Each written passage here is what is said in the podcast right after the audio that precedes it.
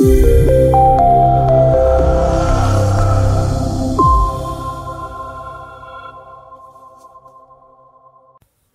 दोस्तों, स्वागत है आपका वेदरवुड स्टोरीज में। पिछली बार हम लोगों ने सुना द टेलीस्कोप का पार्ट एक। आज मैं आपके लिए लेकर आया हूँ द टेलीस्कोप का पार्ट टू आई होप आपने भाग एक इन्जॉय किया होगा।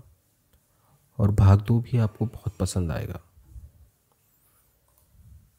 तो आइए शुरू करते हैं बिना किसी देरी के द टेलीस्कोप का भाग दो रोज की तरह आज भी आरव ने सुबह उठकर अपना सारा काम किया। रात की आधी नींद और वो अजीब वाक्य से उसके सर में दर्द था। एक बार को तो मन में आया कि आज दफ्तर न जाए, पर यह सोचकर कि दिन भर घर में रहकर वो करेगा ही क्या, दफ्तर के लिए तैयार हो गया। शाम को जब लौटा तो दिवाकर ने पूरे घर को सजा दिया था। आरव ने बहुत ही आश्चर्य भरी नज़रों से देखा और बोला, अरे वाह काका, एकदम सुंदर बना दी हो तुम तो। दिवाकर ने दांत चियारते हुए कहा और का, दिवाली है, कोनो मज़ाक है का? कैसा दिन रहा आज आपका?